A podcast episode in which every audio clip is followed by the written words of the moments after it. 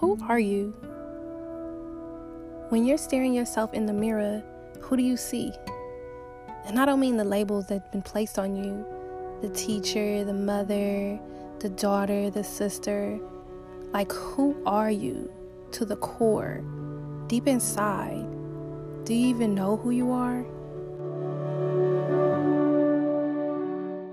Hey, it is your girl Oriana, and you are now tuned in to Be You For You, the podcast, where I become totally transparent to offer women a space to feel connected and empowered with someone they can relate with, discussing everything from wellness, self-love, clean eating, and even abuse, as I use my life experiences to assist other women like myself into flourishing into their true self.